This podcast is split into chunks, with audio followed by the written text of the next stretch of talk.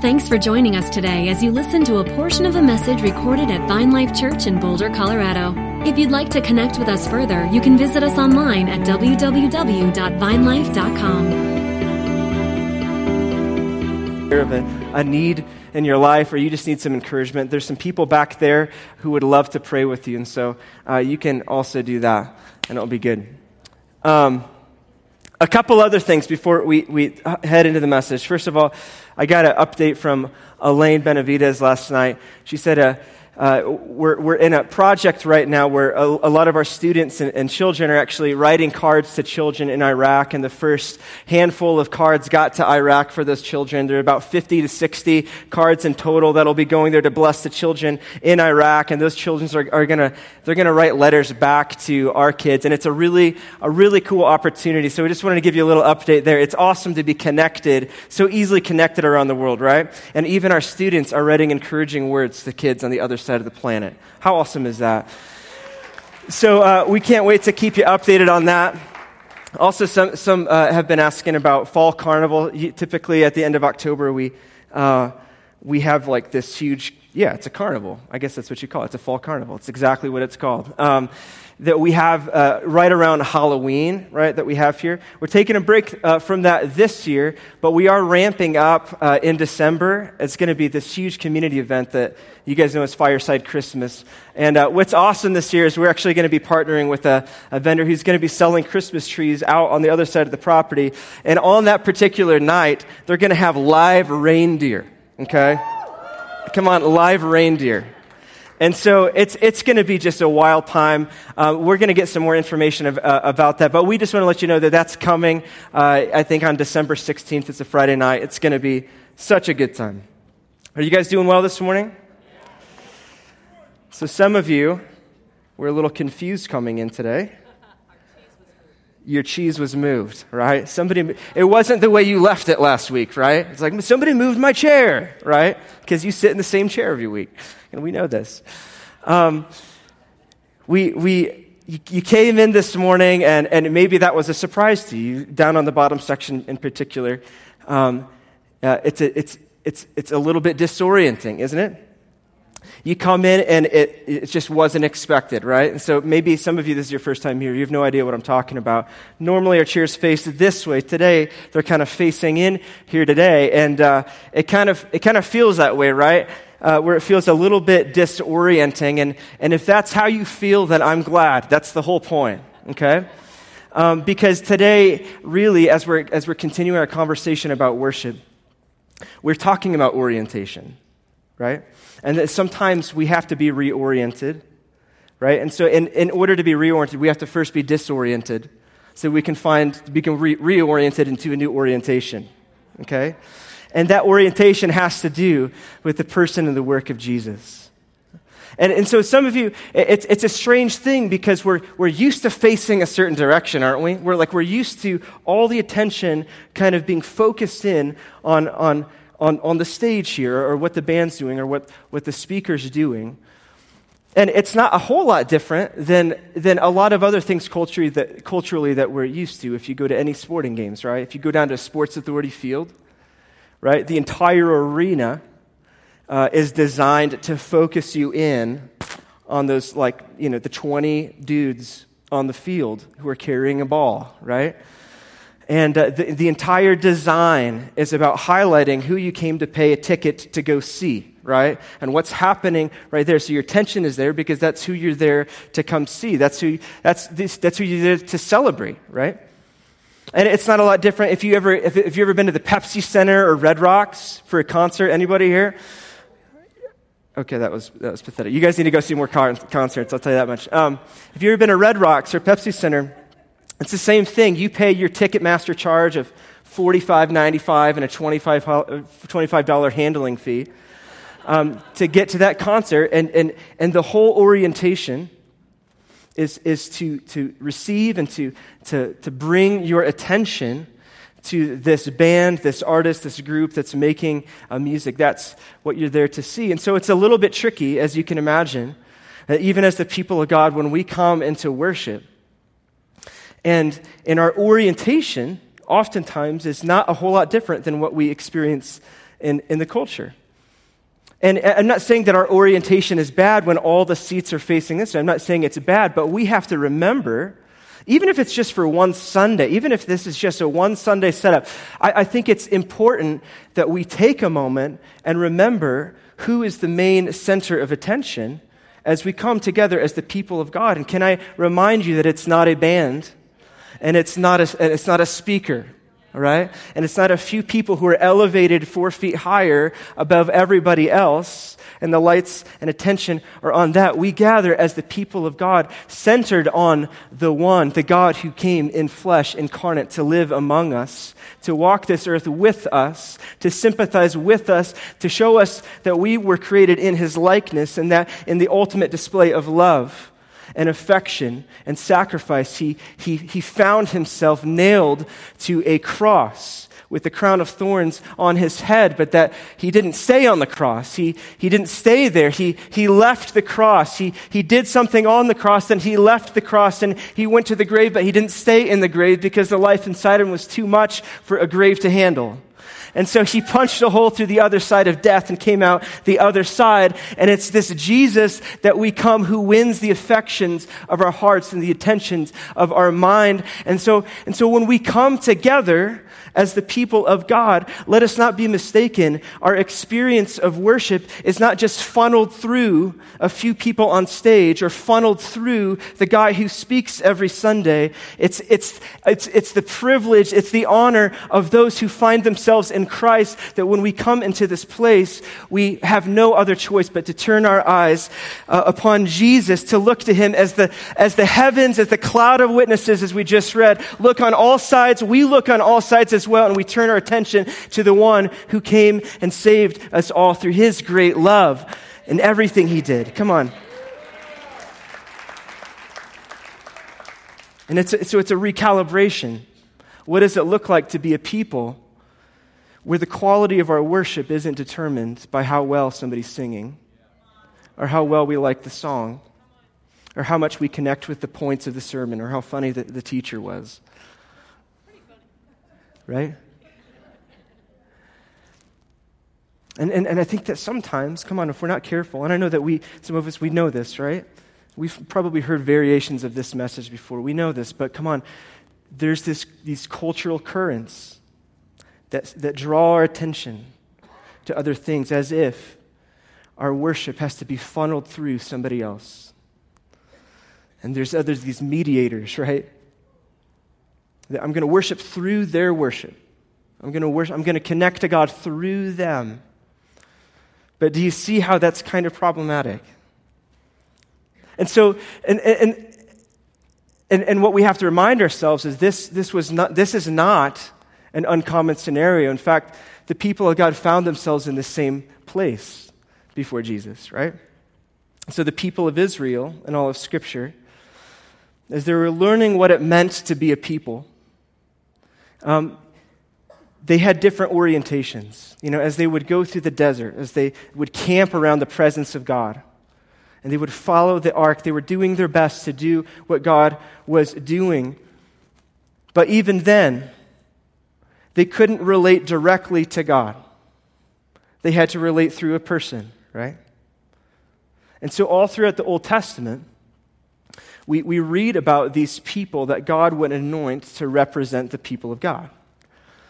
And so we read about the priests, for instance. And, and the priests, the priests were the ones who represented man to God.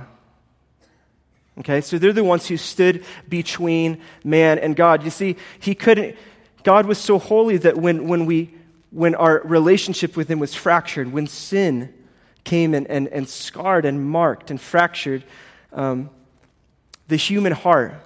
It, it, wasn't easy enough for just every person to connect because he was a holy God. He had to anoint certain people to represent the people.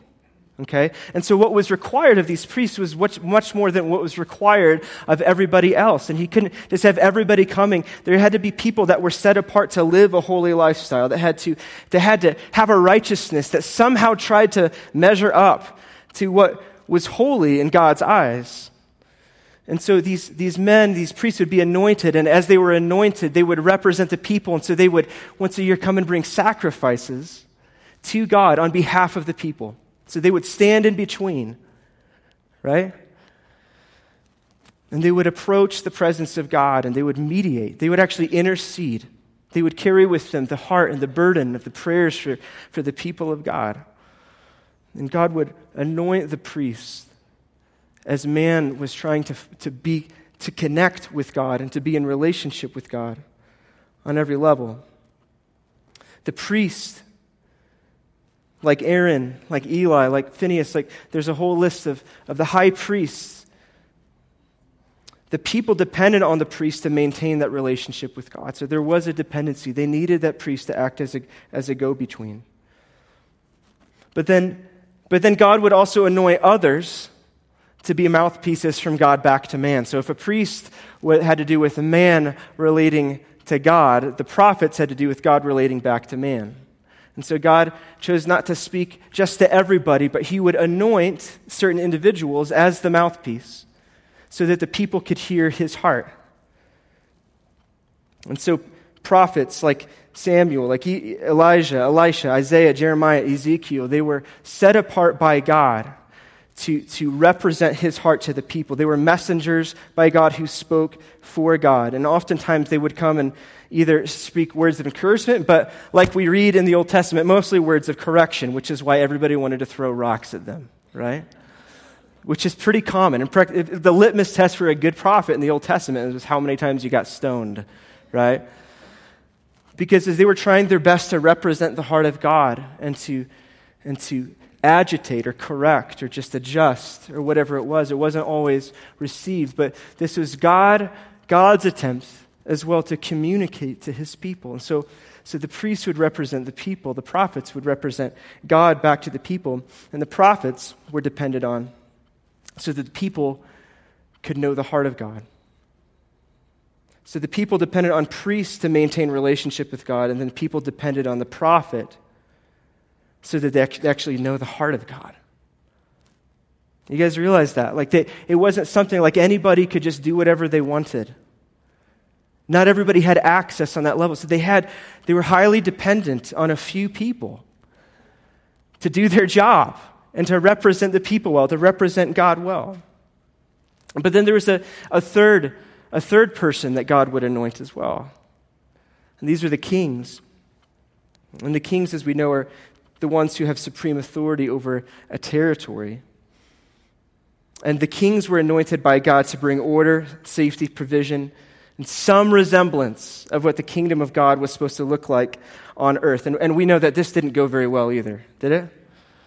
It's hard to imagine why we had kings in the first place. Like we asked, we were the ones who asked God, God, we want a king. It says that, you know, that they asked the Lord, God, we want a king like the other nations. And God honored that request and gave them kings uh, to lead them. And the king was responsible to represent how God rules on earth, right? And so we, we read about Saul, we read about David, we read about Solomon, and then everybody else after that. And it started to go a little bit south with pretty much every one of them. But people depended on the kings for that sense of security and identity.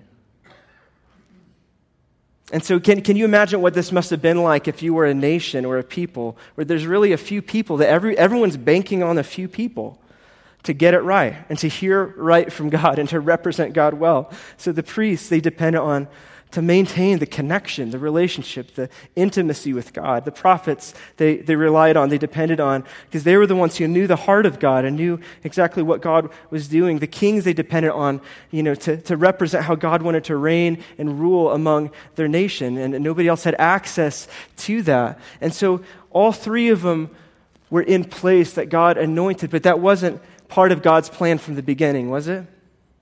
That's how God intervened after sin entered the picture. But that wasn't God's plan in the beginning that just a few people would, would represent all of the people.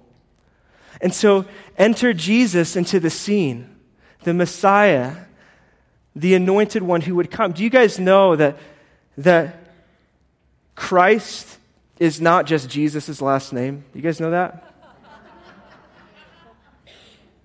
My name is Christ, Jesus Christ, right? Like most people, like I bet if you surveyed most Americans, like Christ is, is absolutely Jesus' last name, right? Mr. Christ is what people called him. Um, and so, do you guys understand that the word Christ, as Jesus came, that word is not just his last name, it's a word that means anointed one. And why was he the anointed one? Because there is only a few type of people that needed anointing. And in the Old Testament, there's three types of people that needed to be anointed to maintain relationship with God, to connect to the heart of God, to rule wisely in God's eyes. And who were they? The priests, the prophets, and the kings. So as Jesus would come as the Messiah, the Christ, he came as the anointed one saying, listen, there is a new day here. No longer am I going, you're going to rely on the middleman but I am going to take the place of your prophets, your priests, and your kings, and I'm going to be the one that as you come to me, as you turn your attention to me, as you cry out to me, as you call out to my name, I will be the one that you have direct access to the Father. You have direct access to heaven through the person and work of Jesus Christ, the anointed one. And this is such good news because his plan from the beginning was that we would walk with him, that we would know him. He designed Adam and Eve not to have to go through anybody else, but to know him intimately, to know, to rule and reign with him on earth, right? To represent his kingdom, to not have to rely on somebody. What did Jesus say? Or what did God say? Right? Is everything good with God today? That's not how He designed us. And so as Jesus would come, He wanted to restore us back into the reality of Eden, where we could walk and talk with God, where you don't have to rely on somebody else for your connection with God. You don't have to rely on somebody else to hear the heart of God. You don't have to rely on somebody else for, to know the, what the kingdom of God is like that happens through this one man, this God man, Jesus Christ, who He's given us direct access to. And can we just be recalibrated on that today? That Jesus the anointed one, Acts 10:38 says this that God anointed Jesus of Nazareth with the Holy Spirit and with power. He went about doing good and healing all who were oppressed by the devil, for God was with him. And as he would be baptized, the Holy Spirit of God would, would come upon him and smear him as to, to anoint him that he would come out and say, The Spirit of the Lord is upon me because he has anointed me. He's anointed me. All these people that you've relied on in the past, all these structures, these things that you've placed your hope in. He said, Listen, your salvation is my name. Your salvation is in me. He came perfectly as a priest, right? Hebrews 4:14. Since then, we have a great high priest who has passed through the heavens, Jesus, the Son of, Son of God. Let us hold fast to our confession that he is the high priest who performed perfectly. As he would give himself as that sacrifice, he would, he would, he would atone for our sins, right? Fully representing us. He would become our mediator for all of eternity between us and the Father, our advocate in the heavens. So that as as we fall, right? So that as we sin, he can still vouch for us in heaven, saying, Listen, my body, my blood, my death has paid for anything wrong that they will do as they trust in my name. so he's vouching in heaven. He's still interceding with the Holy Spirit on your behalf. That's a good high priest right there. He came, he came as a prophet. And even this would just tick off people. Again, people just wanted to throw rocks at him. John 8, says, your fa- he says, Your father Abraham rejoiced that he would see my day. And he's talking to the, the Pharisees here. Your father Abraham rejoiced that he would see my day. He saw it and, it and, it and was glad. So the Jews said to him, You are not yet 50 years old, and you have seen Abraham? Jesus said to them, Truly, truly, I say to you, before Abraham was, I am. So they picked up stones to throw at him. But Jesus hid himself and went out of the, went out of the temple. Before Abraham was, I am. What is he saying there? Listen, you, you have your prophets, but I was before them. Jesus came not only as a prophet, but as a prophetic word. What does God have to say to us? Do you know the most powerful prophetic word you ever have over your life? Jesus. He is the living prophetic word. He's everything God had in mind for you and I. So, as Jesus would come as the Word made flesh, he was not only a prophet, he was the prophecy. He was the one, and he's still speaking. So, we look to him. Jesus is the heart of God. You ever wonder what God's like? Look at Jesus, right? You will never find anything about God that is not represented in the person of Jesus. Fully incarnate, the brilliance and radiance of God made flesh. That is what it means to be a prophet, to, to represent the heart of God to the people. For everybody that was wondering, Jesus came and said, Hey, you ever wondered what the Father's like? Just, just look at me, because the Father and I are one. Jesus is a priest, he's a prophet, and he's a king. He's a king different than our kings. He's a king different than any king that we would want him to be. And they wanted him to rule in a certain way. He refused to rule in that way. He, he came to rule in a different way, namely this. Said, You want to see what leadership looks like? Right? You, you want leadership? Pin me to the cross. We asked for him to come up here, and he came down here to show us a new way of ruling and reigning. And that's why in Ephesians chapter 1, verse 20, he worked in Christ when he raised him from the dead and seated him at the right hand in the heavenly places, far above all rule and authority, and, and power and dominion, and above every name that is named, not only in this age, but in the one to come. And he put all things under his feet and gave him his head over all things to the church, which is his body, the fullness of him who fills all in all. And come on, if there's a day that we need to, to re understand the rulership and the lordship of Jesus Christ, it's today. He came as a king above all kings that came and, and, and bent down and took the cloth around his waist and came and washed the feet of the ones he loved, even when they tried to get him not to. He came to serve, not to be served. And so Jesus Jesus, the one who came, he came to cut out the middleman so that he could become our, our ultimate righteousness before God. He could become our ultimate revelation in search of God. He could become our, ult- our ultimate authority as we look for a new kind of rulership on this earth. And what this has to do with worship is that when we worship God and we turn our orientation to this man, Jesus, what's happening is that we're reminded that, that, all the middlemen have been cut out. All of the fluff and the structures in the middle have been cut off. We don't have to go through a worship leader or through a person or through somebody else to get to him. You can call on the name of the Lord with your own voice and your own heart. That is good news. You get to call on the name of Jesus. You. You don't have to wait for somebody else to do it for you. You don't have to rely or depend on somebody else to tell you what he's thinking. You get to ask him yourself. Come on, that's really good news for us today. And here's why I believe this is important. Especially in a day where everyone, I believe, is trying to make sense of what God is doing on earth.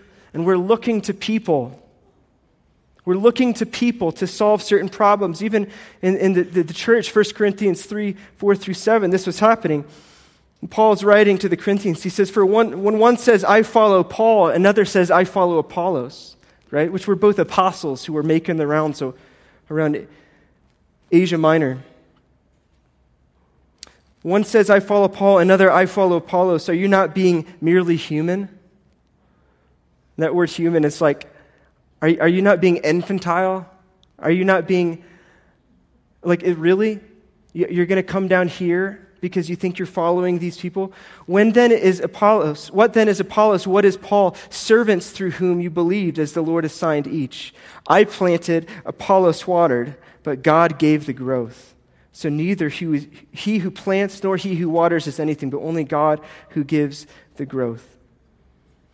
And so here's, here's where I, here's like where the rubber meets the road. I, I really believe for us here today. And this is what I, again, this is what I believe happens in worship. I believe that Jesus is teaching us again how to be dependent on Him. And what's happening in our nation, particularly right now, um, is very interesting. Don't you feel a little bit of shaking?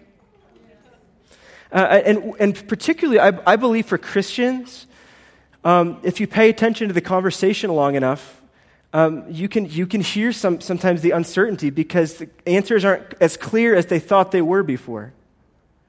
And so, things that we used to put our trust in, be it political parties or different routes of doing this or that, and, and we said this is how God actually makes manifest his kingdom in this nation, it's not quite as easy. What I think is actually happening right now, as the answers aren't as clear as they have seemed to be before, is while that's creating this tension and this stirring and a disorientation, and nobody quite knows where to look, what is the Holy Spirit doing? The Holy Spirit is teaching us again what it looks like for the church to, to be dependent on the voice of our Lord Christ, Jesus Christ. I, I, believe, I believe the church is in a great day. And when the way we're experiencing, the way it's manifesting right now is in disorientation. But what's on the other side of that? It's a re a recapturing of our attention, a relearning how to pay attention to the whispers of the Holy Spirit, where we don't have to rely on somebody else's discernment we don't have to rely on what somebody else says we think we should do. We get to ask Jesus, Jesus, what is your heart here? And you have given it to us through, through yourself. That you, you've, you've been able to cut out the middleman. No, what am I saying? Am I saying that leaders and pastors and worship leaders are bad? That's not what I'm saying. They're incredibly needed. I think our president is, is, this is an important presidency. I really believe that. I believe all of us should vote. You should vote. But I, I will say this, though. Um, in the church in particular, the Lord is, is teaching us a new way of leadership that, che- that, that keeps Jesus in the center. So, so in, a, in, in another day, people, you know, I think today Christians often become dependent on the teacher or the pastor to tell them what God thinks and what they should do. And we've created dependencies upon good sermons and worship leaders have maybe created dependencies on good music. But I'll tell you, a good pastor, a good pastor, a good shepherd is one who doesn't just tell you what to do, but will lead you to be dependent on the voice of the good shepherd, who is Jesus. Okay, if a pastor is ever leading you to become dependent on them, that is not a good pastor. There's still a room for a pastor, but pastors work to increase dependence, like you can hear from the good, you can you know his voice. Same thing with prophets. Prophets, prophets are still active. The prophetic voice is still active in the church. But a good prophet, it doesn't just roll around telling us what God thinks, like they're the only ones who know. Yeah, they, they have certain revelation that God gives them, but ultimately, a good prophet is one who equips you and hooks you up with your own high speed internet connection to heaven to hear God for yourself. That's a good prophet. And a prophet is one who can equip you and encourage you to say, listen, you have access through the same Christ to the heavenly places, right? A good worship leader isn't just one that gets you to sing the songs, but good worship leaders, and we talk about this a lot even on the worship team, good worship leaders are, a good worship leader will help you launch into your own song. And they're not here to get you into the presence of God or to get you somewhere. They're here to make, to help you become aware of the presence that's already around you. And so leadership is unbelievably important, but when we lead with Jesus at the center, it changes everybody's orientation. And I believe that even as we're looking for what does the kingdom of God look like in our nation, and we're asking God, who are the leaders that you want to raise up? Who are the ones that you're anointing right now? I think that's a really good question.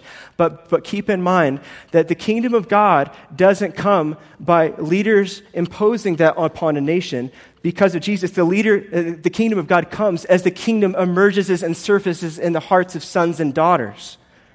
The kingdom of God grows inside of us and moves out.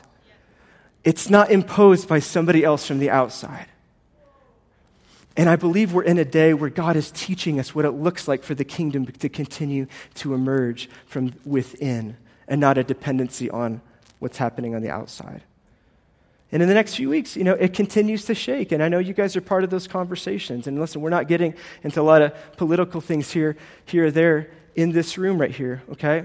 But I will teach, I, I will tell you, I, as I've been in this place of intercession, I cannot get away from the fact that I believe what the Holy Spirit is doing within the hearts of the church in particular is increasing dependence, and that is incredibly uncomfortable for a lot of us that haven't been used to discerning what His voice sounds like.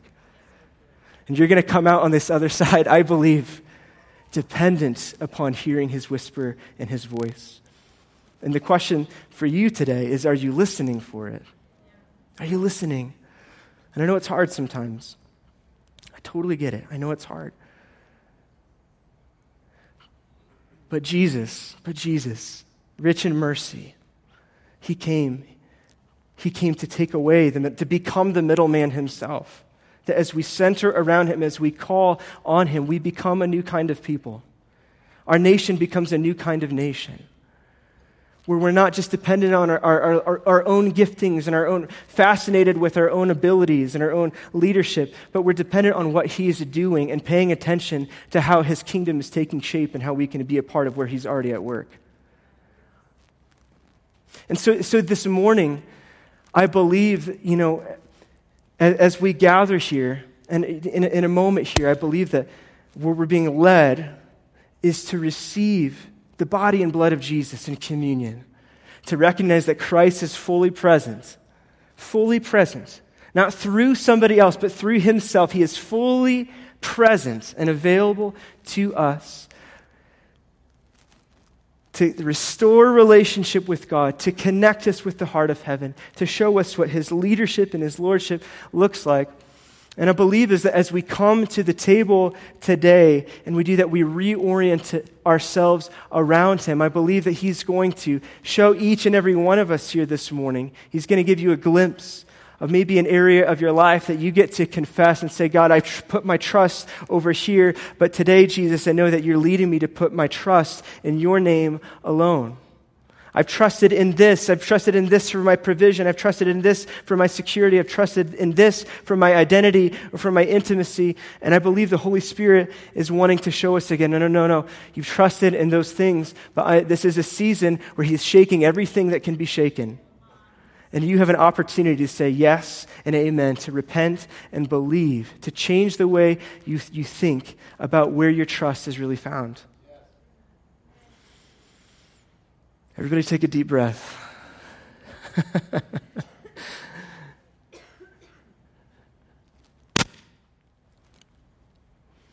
so, Father, this morning, I thank you for your word that you speak to us. I thank you, Jesus, that you were anointed as the Christ. And you came to us, God, to show us a new way to, to help us return to our original design and creation, God. That you, you came, Lord God, for, for those of us, Jesus, that have tried getting to you through all these different things. I thank you that there's a path straight through your name, that you are the doorway, that Jesus, you are the door. You are the way, you are the truth, and you are the life. And this morning, God, as we receive communion, I thank you, Lord Jesus, to reorient us, not just in this room, but in the way we live and the way we think, God. I thank you to reorient us around your lordship, your prophetic voice, God, the way you lead us as our high priest.